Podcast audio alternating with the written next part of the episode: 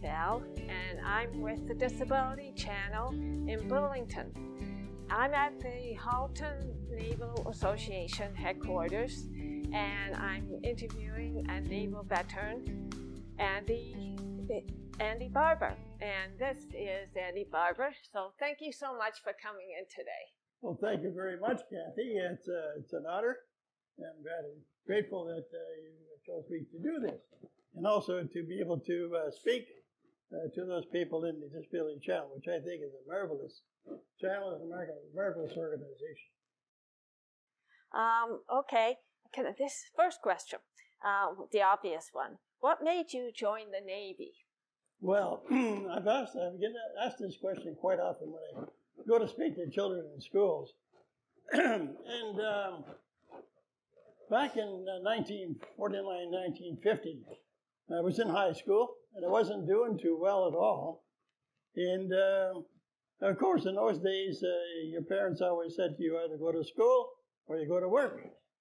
And so uh, I got one of the best jobs. Eventually, got one of the best jobs any 17 year old could ever have in the Canadian National Railways as what is known as a carman apprentice. That's a fellow that would repair cars, uh, freight cars, and passenger cars and so on and so forth.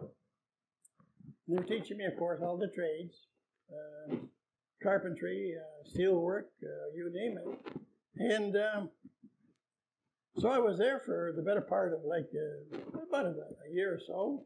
And um, one day was standing in the pay line and of course, in those days, you got your paycheck in a little brown envelope. And inside the envelope there was a little breakdown of what your pay was. And I'm looking at thing, and I, been annoyed by this that everything I've been doing, they're taking income tax off.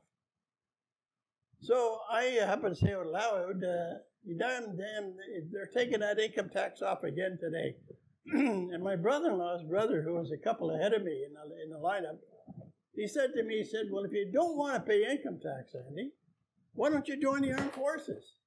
He says, why don't you, um, heck, he says, join the Navy like I did. He said, who knows? He said you could wind up maybe uh, one of the new carriers that the Navy has, or heck, you know, even wind up over in Korea. I said, they don't take tax off? No, no, he said, the King Armed Forces, they don't take tax off, the, off your paycheck. well, I thought about it, and when I turned 18 at the crack of midnight, the next day I went up to HMCS down Donnacona in Montreal, and I uh, got my application and I filled it all out, brought it home for my mother and father to sign, which they wouldn't because they were, of course, we'd just gone through World War II and we'd lost, uh, you know, all of some of our family members, and uh, they were not amused, uh, not happy with me uh, wanting to join, so they refused to sign. But they eventually did. And uh, so, sure enough, there I was in the Navy, HMCS Donnacona. And the first paycheck I got, believe it or not, there was income tax oh. And if I could have got my brother-in-law's uh, brother, I think, RG, I think I would have strangled him right there in the spot. But uh, the point was uh, that started a five-year adventure. And uh, that five year adventure was uh, been one of the best five years of my life. So that's why I joined. It was a, sort of a silly reason, but I uh, at that time was did have a bit of a wanderlust in me, and I thought, you know, yeah, they, uh, maybe that's a good idea to go join the Navy. Weren't you well worried about you know having the odds increasing of you dying young if you join the Navy? Well, the funniest thing, and everybody, every veteran will tell you this, is that uh, you always think it's the guy beside you that's going to get it, not you. Oh, okay. You know? So, but at that time, as I say, uh, being young and stupid, you don't think about those kind of things. Ignorance is bliss, as they say. Until you get there, until you get into the action, and then it's no longer funny. Okay. Um, can you tell us about the training you underwent? You learned some really valuable stuff there. Right. You see, back in the 50s, things were a lot different than they are today for the armed forces. Back in the 50s, um, you got roughly about seven or eight weeks of basic training. And what they did, of course, is they had to convert you from a civilian to a Canadian Forces member, in my case, a sailor, in a matter of that time. So you uh, you didn't have your mummy to make your bed or the meals or anything else. You know, that was you were being told what to do, when to do it, and how fast you could do it, and so on and so forth. So it took about a seven to eight weeks. I think it was about eight weeks, and uh, then you became, uh, shall we say, graduated from what's called um, basic training. And from basic training, then of course, uh, in those days, uh, you they were looking for certain trade groups. Uh, in my case, they were looking for communicators, and uh, visual communicators in particular. And uh, so they chose me to become a visual communicator along with a bunch of other fellows. Now, that was a bit of a strenuous course. It lasted roughly about eight months. And you had to learn the Morse code. You had to learn anything to do with, with visual communication. It's called silent communication in the war zone. And included in that, of course, is uh, knowing um, all the different uh, flags, uh, be uh, for signals at sea yeah. and so on and so forth. And also, uh, what about you know the Morse code? Isn't Morse code difficult? If I hear ta ta ta ta ta ta ta, it just goes right through me, you know. Well, Morse code basically, when you're learning it, it's like learning a second language. And uh, you already know French. I do, but, but I'm not fluently anymore. But I do know it. But when it comes to Morse code, even today, I go aboard ship in Haida, which is, by the way, uh, down there at Pier Nine in uh, in Hamilton. It's a, National Historic Site. And I went to the radio room, and I have the uh, children and the parents come aboard, and I'll say to them, um, I'll explain what the radio room is about, communication center is about. Then I'll say to them, I say, what's your name? And then the young fellow may say, uh, well, my name is Ryan. So I'll just go on Morse code key and I'll go did da did R da did da da Y da A da did N. I said, there you're Ryan, there's your name. Now you sit here and you do it. And I have a big board board like that. And the little guy sits there and he goes and he does it and the parents are thrilled. But uh, for me, that was a living. That's what I did for a living. But uh, I did not do that in the radio room. I did that up on the bridge. Uh-huh. Up on the bridge and in the flag deck, we have 10 inch signal projectors. And for those today, uh, that 10 inch signal projector was my internet. Yeah. Uh, that's how I communicated with all the ships. Because when you're in a war zone, yeah. you're going to maintain radio silence. If you don't maintain radio silence, the uh, the bad guys can hear you, oh. and they can cause you some real some real serious damage, even you know disaster. And so um, that's what I do on, on the light antenna signal projector to uh, speak to all the different ships in the squadron. And of course, there's a larger one, which is uh, like a searchlight, a 20 inch signal projector. Again, more using Morse code. And if you go aboard the ship and look up on the yard arms, you're going to see lights.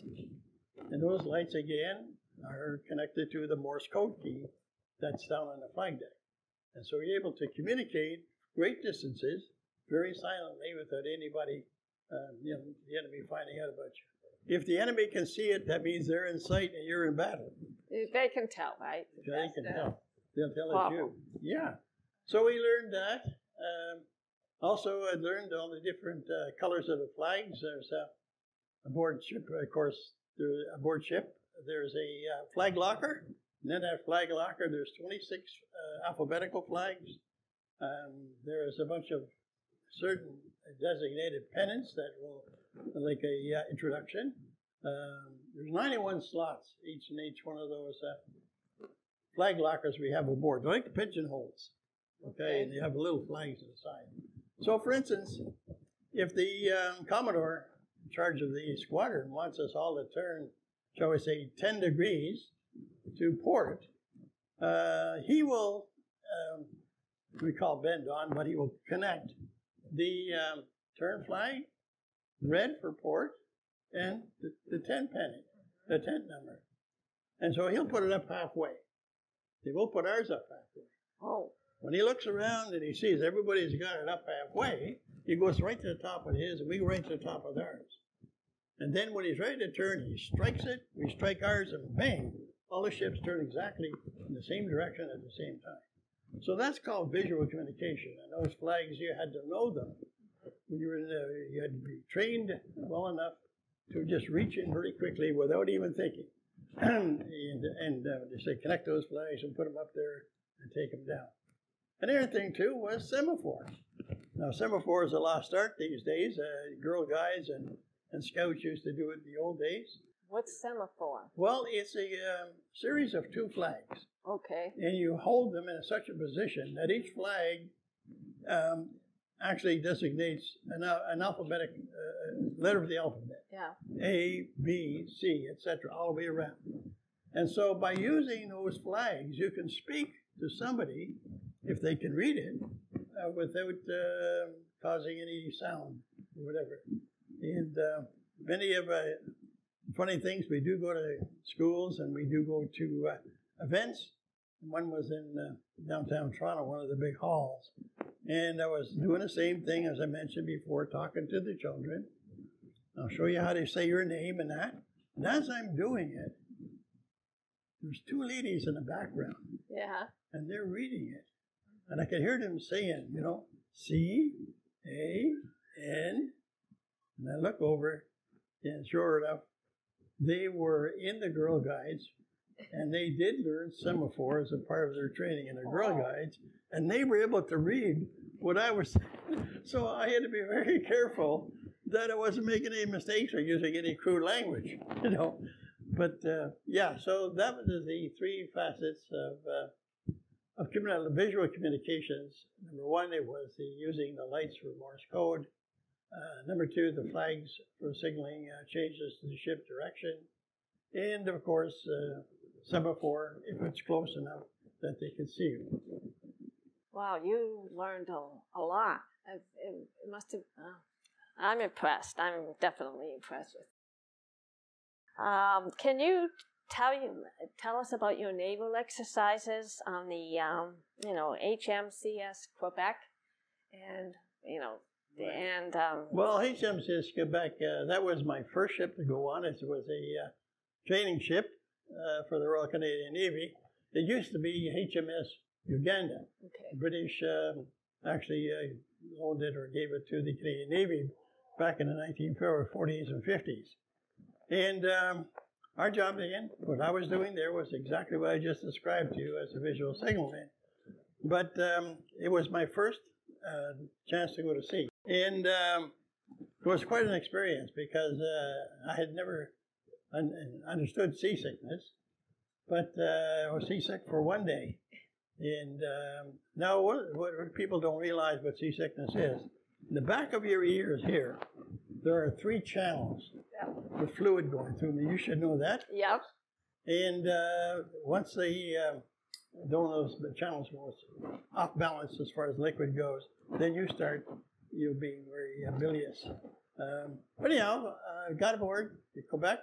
We wound up uh, going over to Norway and uh, being part of the uh, United Nations, or say the NATO fleet over in Norway.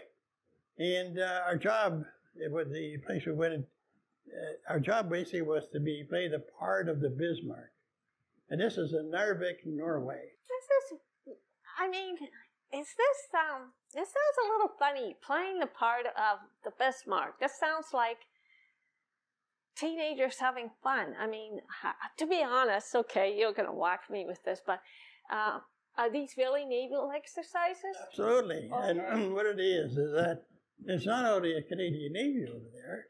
We've got the American Navy, the British Navy, the Australian Navy, New Zealand Navy. They're all United Nations, all NATO navies. Mm-hmm. Okay?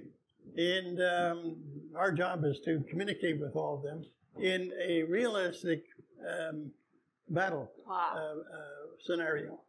And so, in essence, uh, they were given to Quebec because we were the largest ship there, one of the largest ships there. The uh, the task of being the, uh, the German ship Bismarck.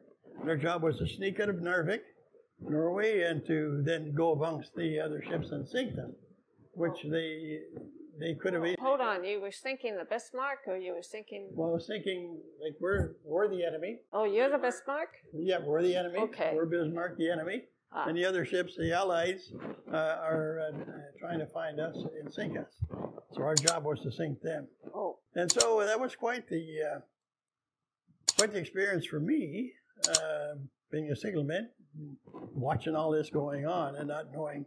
You know, you, you had to be uh, you on training, so you had to on the spot training, so you had to uh, to learn those things and where to stand, where to be, where you know what what's expected of you in a particular. situation. was this this naval commander of your a real character or something? Oh yeah, Budge? Patrick Patrick something? David Budge was his name. Okay. He was a officer. uh, Was a sailor's sailor's officer, and he had been in World War II. He'd been actually in World War One, um, World War Two, and basically he uh, he was quite a quite a guy. He wa- he was actually, by the way, unfortunately for us guys, he was a, also a communicator, a signalman. Oh, And so every mistake we made, he was really hard on us. He would say, listen, that's not how you do it. You do it this way or that way.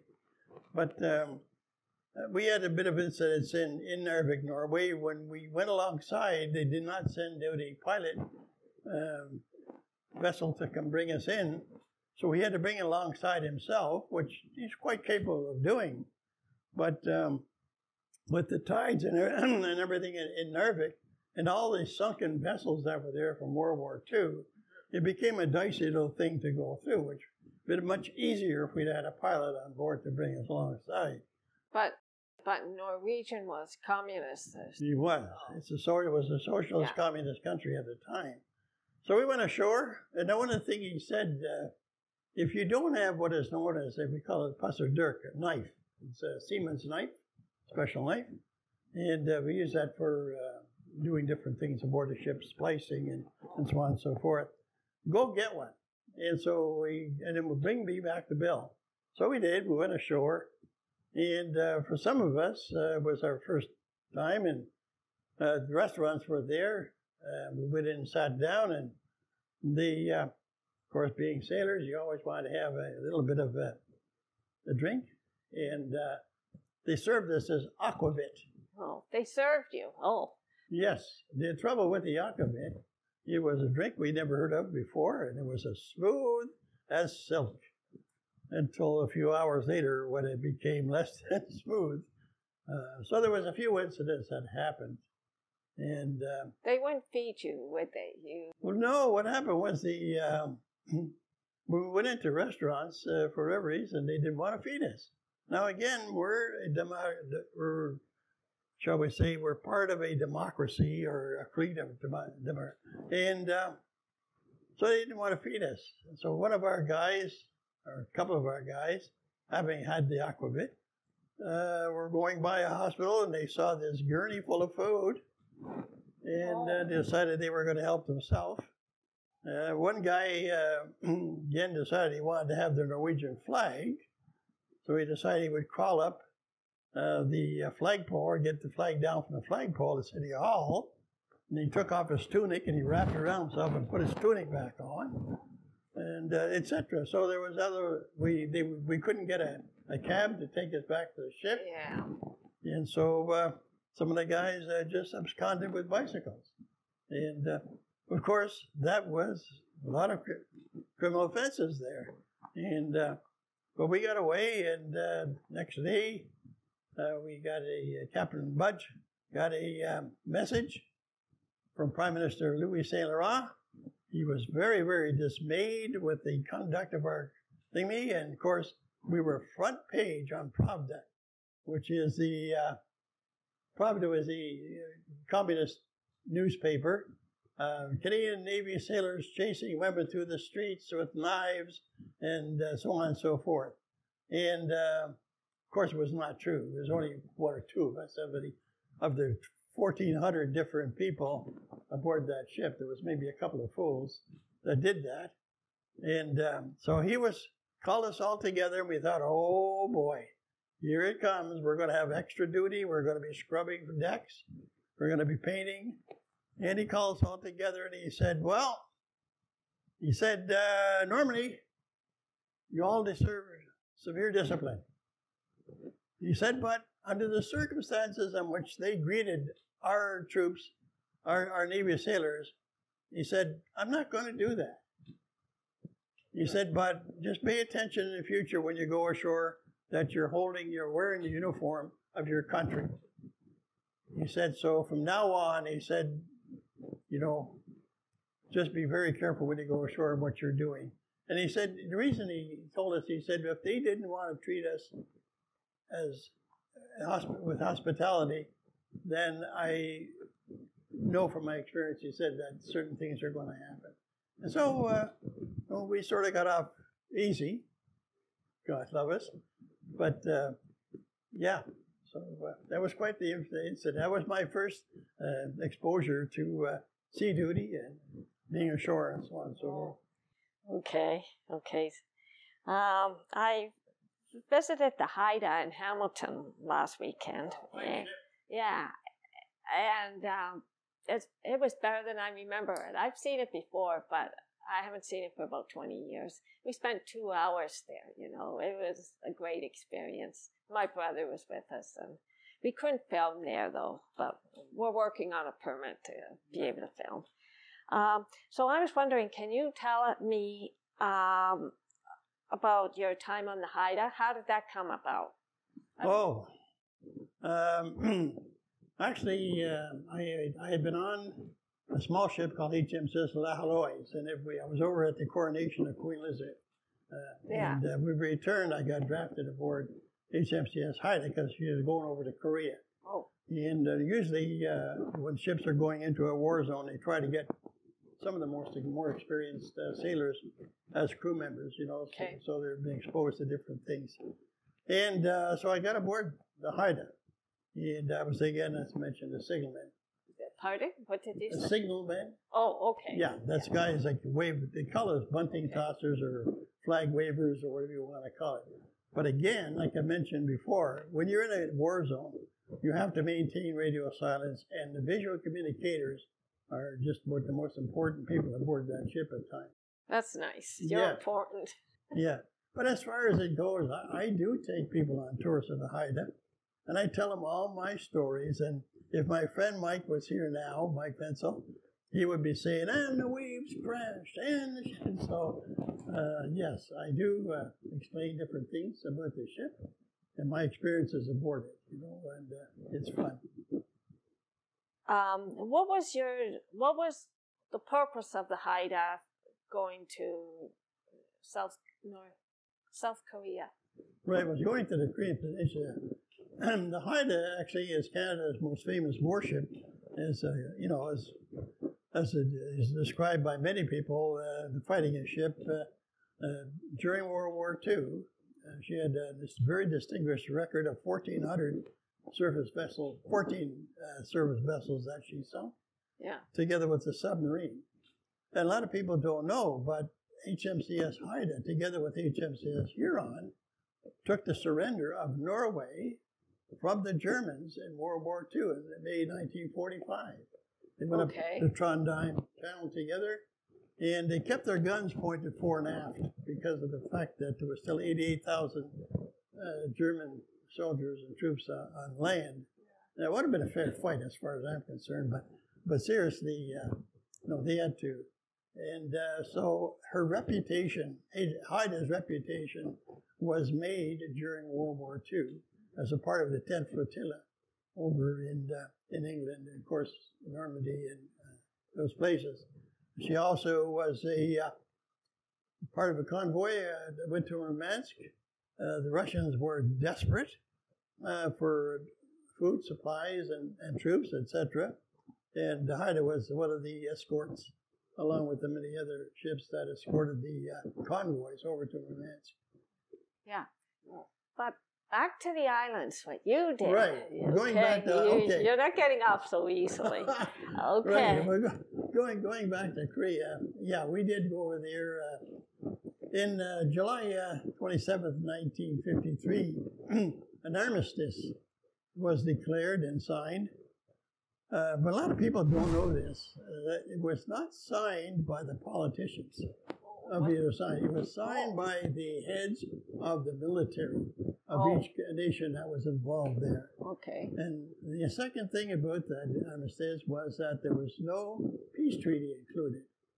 There was no what? No peace treaty. Oh, And the reason for that, uh, we have no idea, but the, the thing is that they did not include that like they normally did in armistice. They would have a peace treaty uh, in which both sides would agree to stop fighting and, and you know, end the war period. But they didn't do it. Uh, first of all, Syngman Rhee, who was president of Korea at the time, he, um, he refused to sign it because he always had it in his mind that he wanted to have a united Korea. And so he wouldn't sign it, together with the fact that there was some dispute about um, prisoner exchange. And uh, so, in essence, technically, as you see on the news today, those North and South Korea are still technically at war. They never signed a ceasefire or a, a peace treaty. They did sign a ceasefire, but not a peace treaty. So when we were over there, our job uh, during that time, we got over there just after the armistice was signed in Fe- February 54. Our job was to go from island to island to island in the peninsula of Korea and make sure there was no buildup of troops and no buildup of any arms, etc. Now, one of the agreements with the armistice was that both military powers, okay, they could maintain the exact amount of power that they had over their troops, equipment, everything, both sides. You can add to it only if somebody else uh, had to uh, tell us leave. For instance, in our case, if there was a ship that went back home, then we could put another ship back in there to maintain that balance of power as far as all of the uh, the peace treaty was, uh, or not peace treaty, but the uh, armistice called for. So our job was to go from island to island to island to island to make sure that there was no buildup of communist troops or supplies, etc. And if there was, then we of course uh, have to take action against it, report it to the United Nations Command, who in turn would uh, uh, give uh, the South Korean Republic of South Korea permission to go and remove those people uh, from the island. Did you were you very careful not to fire any weapons, or I mean, you don't want to create a, a disturbance or uprising, or Well, yeah, like that was again, of course, the uh, the captain of the ship or the commanders of that particular fleet, uh, the admirals of that particular fleet, that would uh, give us permission or not.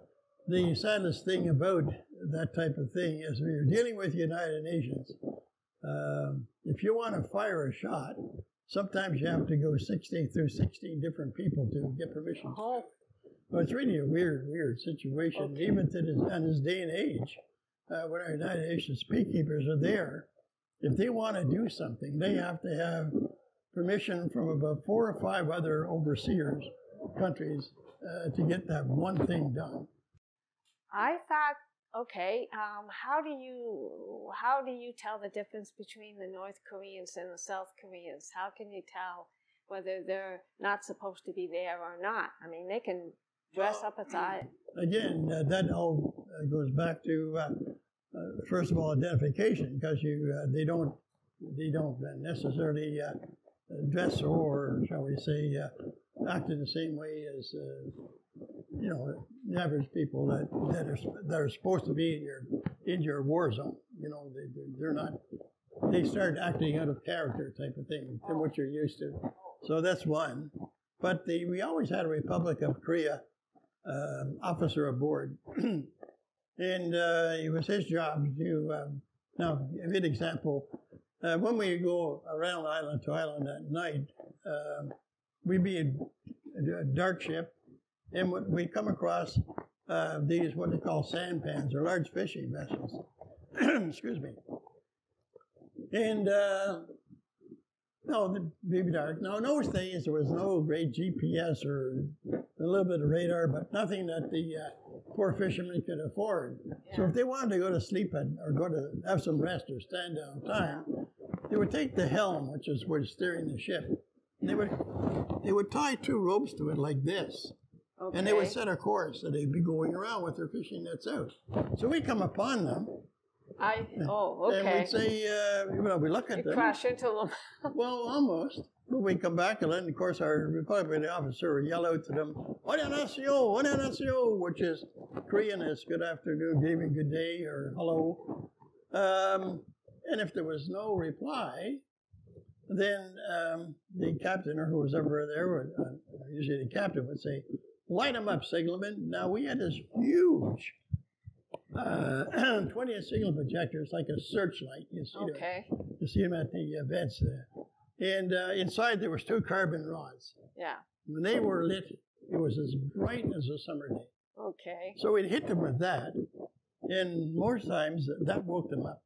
And they came running up, and the first couple of times uh, we saw them, it was kind of funny uh, for us. I've been seen them for the first time, and we'd be giggling, and they'd, knock it off back there, it's not funny. And uh, we found out why, because a couple of them we stopped, they'd come up with guns. But uh, but then if, if they Wait, why why was it? Why did they say knock it off? It's not funny. well, it's our our, our officer. yeah. Why did he say that? Well, it wasn't funny. This is Oh. a serious situation. yes, it is. It is. you, you don't know if you're going to get shot at. Oh, yeah. If, if they had uh, uh, explosives aboard that could blow you and your ship up. So, uh, but you know, we thought it was funny, uh, but it wasn't. And suddenly, uh, if that didn't work, if, if they didn't wake up with that, what we would do is we'd fire 40 millimeters, uh, a little 40 millimeter gun across the bow of the ship. Now, uh, that usually woke them up. And they come up and they're more frenzy, more frantic. But um, Um, can I ask you something? The sampans, do they have a, a, a, lower deck part? yes, They do. They, They're a 'cause I keep thinking they're flat. yeah, they're they're like built again, more square than, and uh, the hulls were a little bit more square but deeper, a little bit deeper, Okay. because they had to go into certain areas. But if they didn't, in the past, like we, I don't recall us doing it. To maybe we did, but uh, if they turned away, excuse me, uh, we knew that they were a um, the enemy Oh, or okay. bad guys. And so uh, if they didn't stop, some of our ships put a couple of uh, shells right in the hull that would stop them. And then the Okay. little gunboat that we had following us, the Re- Republic of Korea gunboat, would come along and they would uh, take them prisoner and uh, bring them to the local island, to local authorities, and uh, incarcerate them uh, for investigation and so on and so forth. So that's what we did. We went, like I said, from island to island to ensure that there was no buildup of troops or communist uh, um, equipment, uh, trucks or cannons. Because if they were able to infra- infiltrate an island, then they could spy on everything that's going on around them. And they could tell their people what we're doing. And so we didn't want that. Okay. Yeah. Uh-huh. Uh huh. Mhm. Did you see dead bodies in the water yeah, or something? occasionally, uh, occasionally, like when when it was sun sunrise, and uh, especially if we're in a harbor, Pengyang Do, anchored, off Pengyang Do, uh, we couldn't tell if they were actually fishermen or if they were uh, enemy or friendly because their uh, their uniforms would have been bleached white from the, uh, from the salt, you know, salt water. But yeah, then they they uh, what they did, uh, of course, when you die, uh, those people, they, their body would have been bloated like a balloon. And the only way that you could recover them, of course, was to a bayonet and get rid of all the excess and take the body. Whose job was Sure that? as heck wasn't mine. I was glad for that. yeah, lucky. But it was usually uh, part of the medic team that were there. Oh. Yeah. Paramedic. And it's usually like part of the, uh, the gunboats, or should- the Republic of Korea uh, ships that were with us. Uh, they got usually got that task, you know. But it was still uh, very ugly to see, very ugly to see. You know. I bet. Um, you mentioned that in one article I was looking at, you know, your memory project. Right. You, the mem- yeah, okay. You you mentioned you traveled up and down the Han Peninsula and the Han Estuary Right. area. right. Um, that's very close to the Korean. Right. One of our job uh, was we were one of the ships that was assigned occasionally to go up the Han River, Han Estuary, Actual Han right River. up the north, right to the, Okay. the uh, shall we say the uh, mouth of it, and uh, to make sure that and make sure that there's no communist crossing back and forth because it was it was so it was like maybe a kilometer, two kilometer, two kilometers between North and South Korea. So a lot of them, so a lot of people were at that time were um, leaving North Korea to come to South Korea. Now we didn't know if they were spies infiltrating uh, South Korea, if they were just poor farmers or whatever that were trying to get away. Our job was to sit up there and to make sure that, of course, the communist guns would be staring down at us. And uh, It was high up, It was high up. oh yeah, they were cliffs called and yeah, they were called Oh, yeah embankments, uh, shore batteries. That's a shore lot. Called, and they would be What's they would be actually staring down at us, uh, and uh, that's all you know. we- It was kind of scary, you know, at that time. Would they fire at you? I Well, mean, if they thought that we were doing something aggressive, they would have had the opportunity. They did not have the same structure that we did in the United Nations.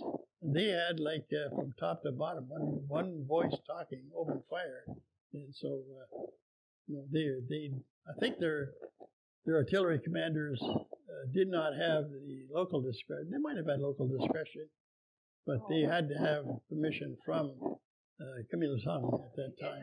they did Yeah, have to from have him. permission. But, uh, but yeah, so you never knew, you know. Um, did you? What did you do if they did start firing, or some airplane was buzzing at well, you, or something? yeah, we when we were out uh, uh, anchoring off of the island of Pangang Do, which has changed the name now, by the way. Can't think of it. It's a big long one now. Um, quite often we'd be out there just keep an eye on things, and we see these MiGs uh, in the distance. And of course, they're traveling at quite a high speed, but uh, uh, we were always hoping that when we saw them, we would, of course, go to action stations. But we were hoping that the uh, British and the American uh, planes would get up there and chase them off, which they normally did. But occasionally, um, we did have to go out into the peninsula of Korea and form what is known as a barrage. What is that? What well, is that? what it I is, is you'd have, if you could just visualize it, there'd be a series of ships in a circle. Okay. And our job, you know, was to protect the, the, uh, the larger ships, which are the major ships in in the uh, in the in the actual fleet. And so their job was to form a barrier around them, so if the planes did come over, when you fire it up, there would be an actual wall of, of bullets, etc., shells going up at these things. So they would fly into them. They have to fly into them in order to get at Yeah. major ships. So that's what we did. We formed a, a uh, called a barrage uh, Oh, formation. Didn't do it too often. I think I recall. No, going back. you fired back at them. If we had to. But we never had Yeah. to. What happened was they Oh, were either okay. chased off or uh, taken care of by the uh, Americans or the uh, British or New Zealanders, whoever were flying up there. Okay. Okay. Um, let's see. Oh, okay. How uh, you know? One back to the Right. hideout. Right. Okay. To- the- well, we're on the hideout anyway right now. So, um, there were like 230 or 250 That's people in right. the hideout. That's right. Wasn't that No. crowded? Not a No. fashion, no. After a fashion. Um, No. We went over there. There was 250 uh, crew members. But we came back. There was 260 because we had a couple of uh, guys that are hitchhiking and ride home. Uh, using different. Are they all on? Uh, do do you work in Yeah. shifts? Do Yes. some people sleep and you work? Exactly. And, You nailed it, Ah. think That's exactly Okay. what we did. Um, when you thought you think about it, uh, there was 250 aboard there, but um, like one third would be, uh, you know, up on top on duty, or shall I say, duty watch. Well, one third would be up during the day up there doing maintenance on the ship or, or doing um, practicing their exercises, what they're doing for their job. And the other one third would be to stand down, or they'd be down below catching their um, or 40 winks and getting their sleep, etc. So, uh, you know, there was never, I, I never felt that, felt that it was crowded. No? Uh, no, No? God, You no. don't have to- But You don't don't have forget- to go. I was about that size. The size was, I was, uh, I believe it or not, I was 135, 140 pounds when I was in the Navy. But uh, no one will ever see that again. But but in essence, no, we uh, we moved about quite quite easily, and everybody had their own part of the ship. Uh, they had the stokers, what they call mess, which is where all the stokers accumulated. They ate, they slept, they uh, wrote letters home and everything in these mess decks. We all had our own mess deck. So when you dispersed, even if it was two thirds of us aboard the ship, we would be going back to different parts of the ship, which were isolated, obviously, with uh, bulkheads. We call them walls, we want to call it that. Uh, in order that the whole ship is designed to become immediately watertight once it becomes, uh, if it ever got Immediate what? watertight. Oh, okay. Watertight, okay. what happens is that if you're in a storm or if you're in action, um, the entire ship is dogged down. Otherwise, all the hatches and doors are closed and they're secured so that no water can get in. The ship becomes, you know, by section by section becomes basically uh, self-sustaining. And Yeah. so, um, That's a relief. That's a Yeah. relief. well, in essence, because of that, because you had all the different people spread throughout the ship, don't forget there was three three levels of the ship. Uh-huh. Okay, the Okay. first level was the main main deck. The next one was a bunch another group of uh, decks with the ship, and the third one down was another one. That's where where the supply people uh, slept in that. But but in essence, yeah. So it wasn't really that crowded because you dispersed and you were sitting in your own mess deck and talking to your own guys. Our mess deck, we had about 20 people there. What was the food like? Well, when you're young, uh, you don't care. you know, you, it was very good, by the way. I, I don't recall, I don't recall ever having any problems uh, consuming what I've been given. And uh, that was the other Okay. thing. Uh, they taught you in the Navy uh, how to wash dishes, how to do all sorts of things that you would not normally do as a as a youngster this day and age. Um, yeah. so, for instance, every day it would be two of us assigned to what we call mess duty. And what we would Okay. do is our job would be to go and to get the meals, bring it, dish it out to all the uh, the guys. Uh, and if, if they wouldn't got their own, then it didn't matter. Um, we then had to wash up all the dishes, make sure the deck was nice and clean, and and uh, because aboard ship, believe it or not, um, there, there would, you, hygiene was was a, a very very high priority. Hygiene, making sure that everything was clean, because if something spread, you can imagine what would happen with uh, 250 guys aboard the ship. You can Yeah, all get sick. Yeah, and so so in essence, that we did. Uh, those decks we belonged to, uh, each each one of the stokers had theirs, the electricians had theirs, the uh, communicators had theirs. Like everybody had their own, and of course the officers had the wardroom and their uh, their cabins down below. So if you got 250 people aboard the ship, when you stand down, okay, you're you're not really bumping into each other because you're in your own little section which it comes Okay. to. And even at that, that little section, it could become a bit crowded because you slept in hammocks. Yeah. That was, Yeah. that was really Do you have your own hammocks? Do you put your own hammock up and then take it down when you're done? Absolutely. Oh. Uh, yep, Oh. every morning, every night. Uh, when you come Yeah. off duty, you slung your hammock up. You each, you chose your own position, uh, depending on seniority. You know, like the senior guy had his own choice of anywhere he wanted, the next one, and so on and so forth. But in essence, uh, yeah, so we would sling our mix and uh, call into him at night. And I can tell you right now that it was one of the best sleeps anybody could have. Well, you can imagine in the summertime, people laying in a hammock in their backyard. Well, if you're aboard ship and the ship is going all over the place, uh, that hammock just went with it, and you were like rocked like a baby. And, uh, and of course, in the morning, uh, at about uh, 6:25, there'd be the pipe. Wakey, wakey, rise and shine.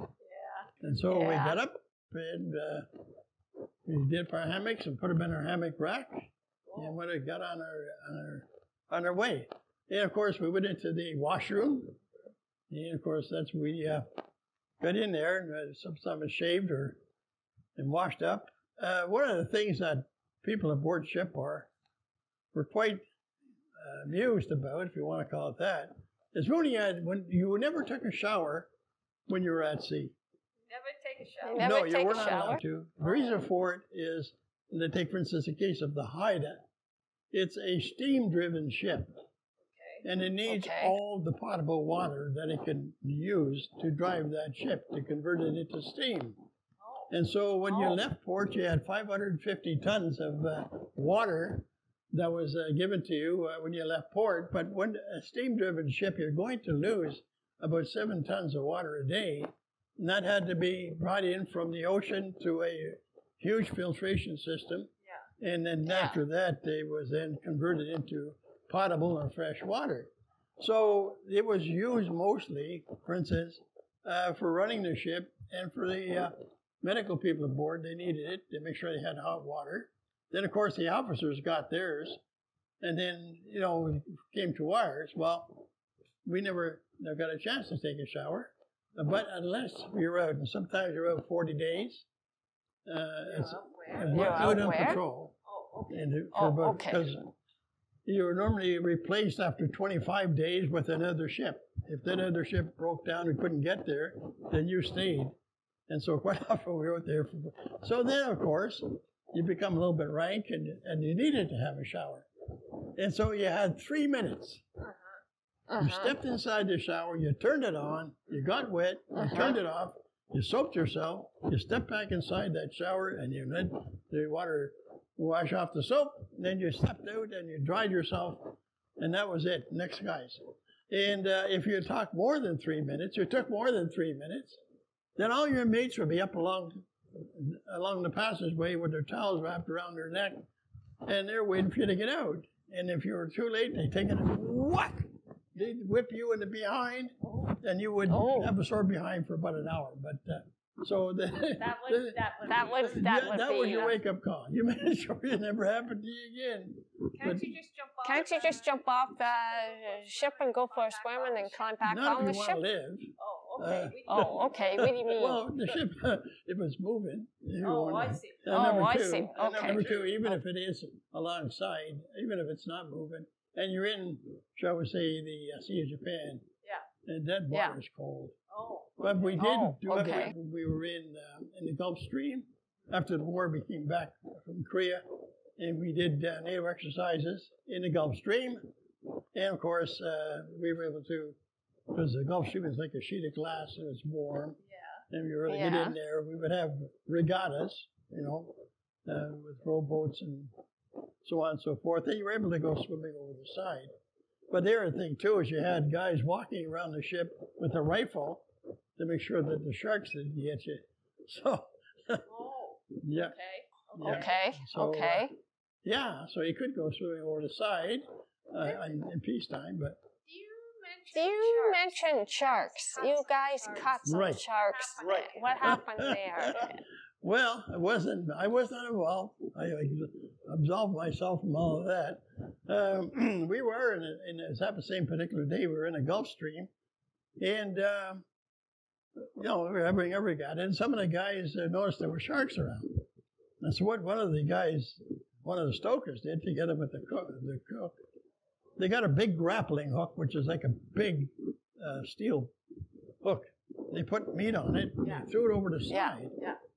Yeah. Sure enough, bang, they got a hit. Oh, good. So they Oh, pulled it up, and the guys took their Uh-huh. rifle, they fired and, and shot the Mhm. shark. And they brought it up on board. And we were all saying, oh boy, we're going to have shark steaks for supper. Yeah. And all of a sudden, the executive officer showed up and he said, Get that damn thing off my deck now. Why? I mean, you Why? could- you I mean, you shark guys, you could have shark They're steaks. money. They're saving money for food. No. No. Even No? at that time, there was an environmental friendly situation going on, and you were not allowed to take, uh, you know, the, shall I say, an endangered species and use it for your supper. So uh, we actually had to uh, throw the thing back over the side, and it swam away Oh. after all Oh. this. You know, so uh, you know how long I lived, but uh, no, I, uh, he uh, he didn't want to have that, Uh, so that was it. And don't ask me the reason. Uh, I can't tell you, other than the fact that uh, he decided that this was not going to happen, not on his ship. Uh, uh, what I heard that the Haida was in. You took. You went back to Canada on the Haida at some Right. point. Uh, what happened? There was a, a tropical storm. right. Well, All right. we were still over there. Uh, we were on station until September. On August the 26th, 1954, uh, we were returning from Tokyo. We were, if I recall, we were the guest ship for Louis Saint Laurent, our prime minister at the time. And uh, we spotted the storm, I guess, and they were trying to get around it to a certain extent, but they couldn't. So we uh, went through it. And um, it was quite severe. The ship almost sunk, as a matter of fact. And, uh, Okay. give an example. Um, the distance from the water line to the bridge is uh, uh, 40 feet or 13 meters. Okay. something. When Yeah. there was only four of us up on the bridge, there was the captain, the officer watch, one lookout, and myself. Yeah. Everybody else was down below, and as I mentioned before, that everything was just tightened down strong right down. Yeah. And we look up, and I could see the waves. They were about 65 feet, or shall we say, 30 meters almost high, breaking over the top of the ship. And the ship would go down, and the back of the ship would come out of the water, and the big propellers would would Do you mean um, the front of the ship would go down, the back right of the of the ship water, would and the, and the Oh. the propellers, we call them screws, would uh, would vibrate and the whole ship would shake. Then we get back down, and we're doing this, uh, and you know, we were very very concerning. Uh, and all of a sudden, we got caught with a confluence of waves, uh, where you came aboard the ship uh, the other day. We got conf- hit with a confluence of waves, if I recall, on the port port aft, and the whole ship started to somersault. Turn Uh, upside down. forward somersault? down. Just oh, roll over. okay. Um, you mean Yep. sideways? And Okay. uh, luckily for us, uh, a confluence of waves and uh, wind came back the other way and brought us back up again. And I can recall I was standing like me to you away from Captain Charles, and I because we were all scrunched in the corner, and I could hear him say, "Come on, girl, you can do it. You can do it." And you can do it." God was in our corner, and uh, the ship righted itself. We come up to the top of the waves, and boom, the ship stopped dead for about five seconds or so, maybe longer. You know, I can recall it going. Because the propellers going, were out of the water. yep, And then we went back down again. We were in that for 16 hours. Whew. How, how did you, how were you able to stand it? Were you frightened? Were you bringing Mm. up? Or how, how what was your reaction? Standing was a, uh, a mute point.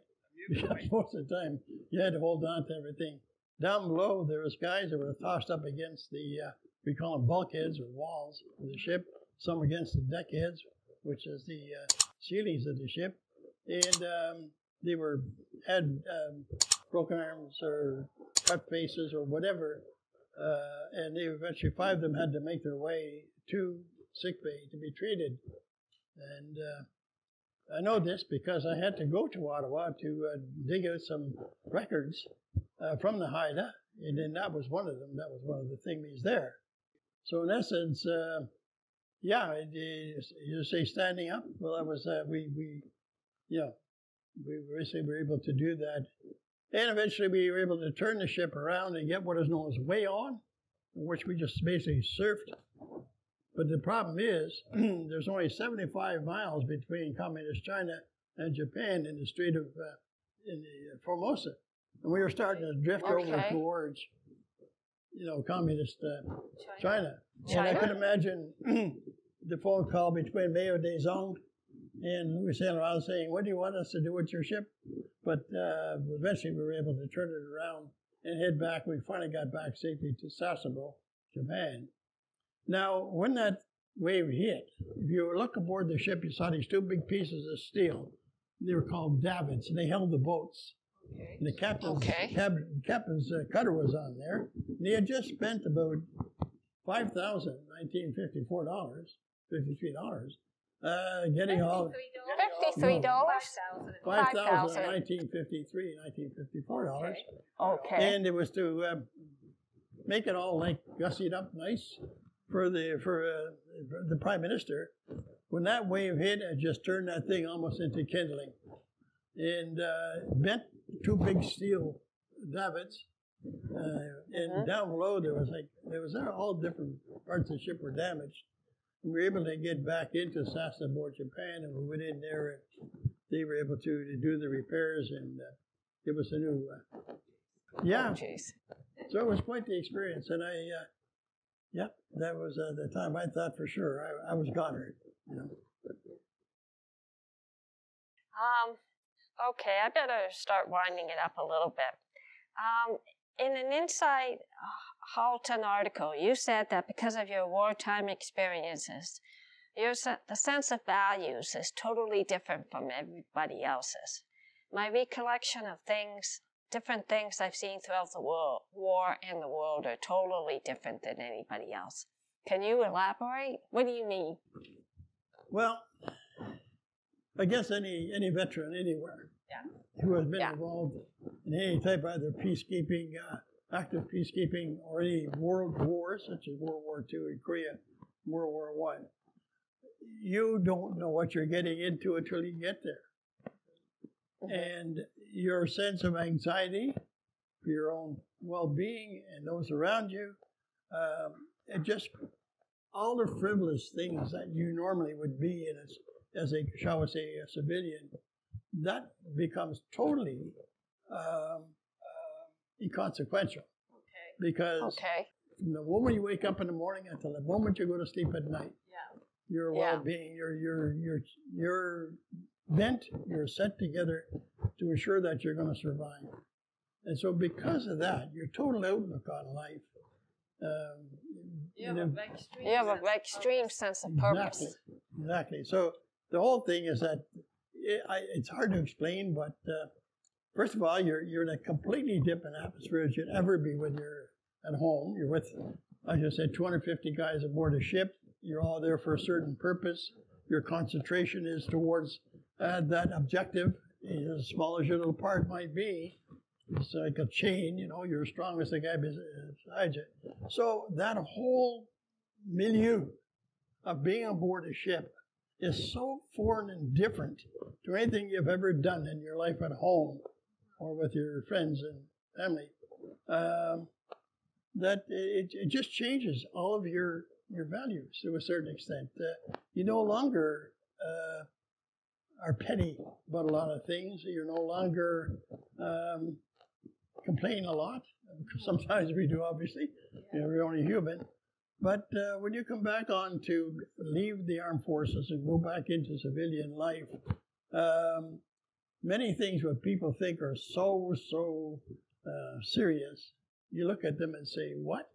You know, when you consider that, you know, you just stuck your neck out there. Uh, Like what? Well, like what? well, for instance, um, who uh, whose room is where at home?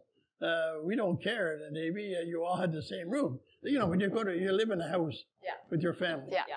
Well, your Yeah. sisters or your brothers have this and this and this, Yeah. and there's always fights Yeah. over. I want that. I want that. Yeah. Never ever, Okay. you know. When it comes to uh, even for um, religion, uh, we had and, and race and religion, we we had no Yeah. qualms whatsoever. Uh, having been in the armed forces and having gone shoulder to shoulder with the guy beside you, it didn't matter you you what his religion or his his politics were or, or his race was, because you're there with him. You're one. Yeah. You go to, into civilian into civilian street and you see all these petty people yapping and arguing and the hatred going around. You say, "What? You you haven't seen anything until you get into a war zone." You know. You know. So I guess So the I South- guess the South Koreans are very oh, appreciative yes. of you. This medal we have Yeah. here, like I say, I call it my own Yes. wellness belt. Uh, Yes. It, it is given to us by the uh, by the World World Church of Peace in Korea. Most of the medals we have here uh, come from there, although a lot of them are for volunteer uh, duties. But uh, yeah, the uh, definitely. They, uh, they sent you. They, they sent you masks yes. they- during that was, COVID. that was beautiful of them. The, the South Korean people, uh, they just love those uh, 24 nations, 18 at the beginning, but 24 at the end nations that went to their rescue. And they can't do enough. It was because of their uh, stepping in there and helping them uh, that they, uh, they appreciate it. They sent us masks during COVID twice. I, you know, myself personally, I had over 80 masks that were given to me. Okay. Um, every time we go anywhere, if we have like a Korean event, and the Korean people are sponsoring it, such as we did back in the uh, 23rd of July here in this club, they always have a gift for the veterans. Uh, they, Oh. they, they, they're, they, as far as they're concerned, veterans can walk on water. Alice. You know, they just, uh, Korean people are just so. We went over there in 2010 on a revisit. And uh, Yeah. we had roughly about, uh, of course, we thought we're going to fly in there and uh, we're going to wind up sleeping in Navy barracks. No, no. We were all there in a five star hotel Lotte, world renowned. For how long? For how long? One no, day? for a week. A week. For a Oh, week. five A week. star. Oh, five And star for a I'm telling you, I, I oftenly joke and said uh, I went into the room and it was so beautiful. Uh, I wanted to wear my clothes to bed so I wouldn't dirty the sheets. Oh. But uh, Oh, but in essence, though, that's how they were. They treated us. Oh, they wined us and dined us, and they were just. They were, South Korean people cannot do enough for any United Nations person that went over there, or anybody that went over there to help them re- rebuild their country or, or protect their country. I, I just I just marvel at them. I'm embarrassed at times some of the gifts that they give me, watches Oh, and, okay. and uh, scarves and, and oh everything, and uh, and they, they, they it's their tradition. Oh. You know? Oh, and that, okay. look, uh, there's a medal here. Yeah. Yeah. That is actually the Republic of Korea, Korea War Medal. Oh. We have brought Oh. um, five. We wanted to bring to- twelve. We, we were always going the other way. The, the Minister of uh, Patriots and Veterans Affairs in Korea, they are always inviting United Nations troops back uh, for anniversaries. We were there in 2010. On the way home, we decided we wanted to bring some of their troops over. And so, to make a long story short, we did eventually get five uh, Republic of Korea veterans that were in the battles with our Korea War veterans. Yeah. For myself. and Yeah. I. And um, so at the end of it all, we had- a big banquet that night in, in Ottawa. So Leona Martin's there and all the dignitaries. And uh, When was the, this? When was the- this? This when is was this? 2010. Oh, okay. Oh, and, okay. oh, no, it's 2013. Pardon me, 2013. Oh, okay. And uh, they had we had signed what they called the kimchi girls. They were young ladies that spoke both English and Korean, and because we didn't speak Korean. And anyhow, so at the end of this night, this banquet, everybody's feeling tired and very, very sentimental about them going back. And one guy fella jumps up, Korean veteran jumps up, and he takes this off of his jacket, and he Yeah. pins it on me Ah. and gives it to me. Ah, And I'm going like, and the kimchi girls are saying yes, because in the Oriental society, when they give you a gift, it's an insult if you don't accept it. Oh. oh, So I was rather embarrassed. But this is the Okay. this is the Republic of Korea War Medal that he Okay. that, that he gave to me. Oh, don't worry, he told me I'll get another one. Uh, so you know that that uh, that just explained, uh, just showed you the amount of uh, love and admiration that they have for anybody that's gone to their country to try and help them rebuild it and, and save it. can you maybe tell us? Well, I do my best Okay. Because I haven't Okay. done it full. Okay. First one here is the uh, the Korean War Medal. Okay. Okay. From the Koreans. Oh, this one is no, Okay. that's Canadian. All these medals are issued by Canada. By Canada. All these medals are issued by Canada. Oh, okay. Okay. Oh, okay. Anything that's issued by a foreign country or anybody else is over in the right hand side. Oh, okay. The second one is a NATO the NATO medal for my exercise, exercises with, or serving in NATO, and with the Korean clasp on it.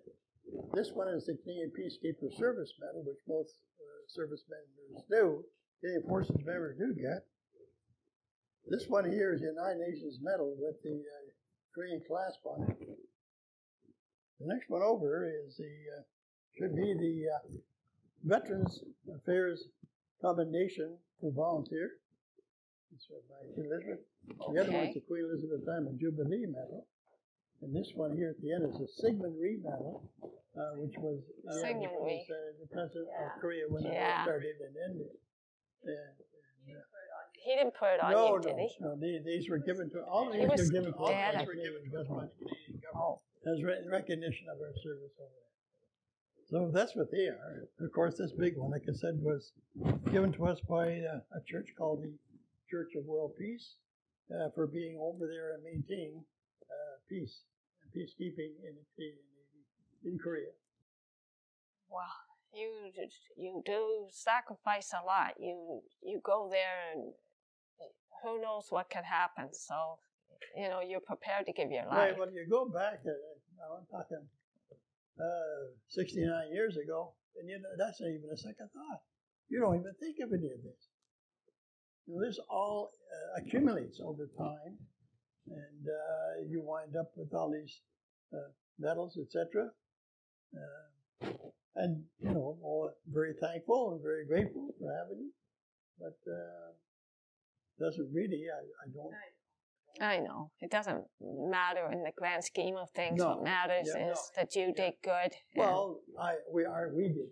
I always call it a we because uh, there's uh, other guys aboard that ship, other members of the Canadian forces that sacrificed their lives over there, and, uh, and so on and so forth. So uh, yeah, we did good.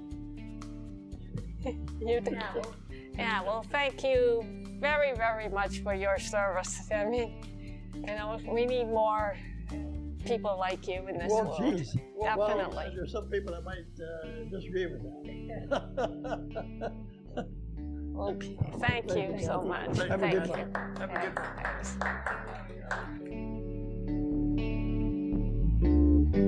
thanks.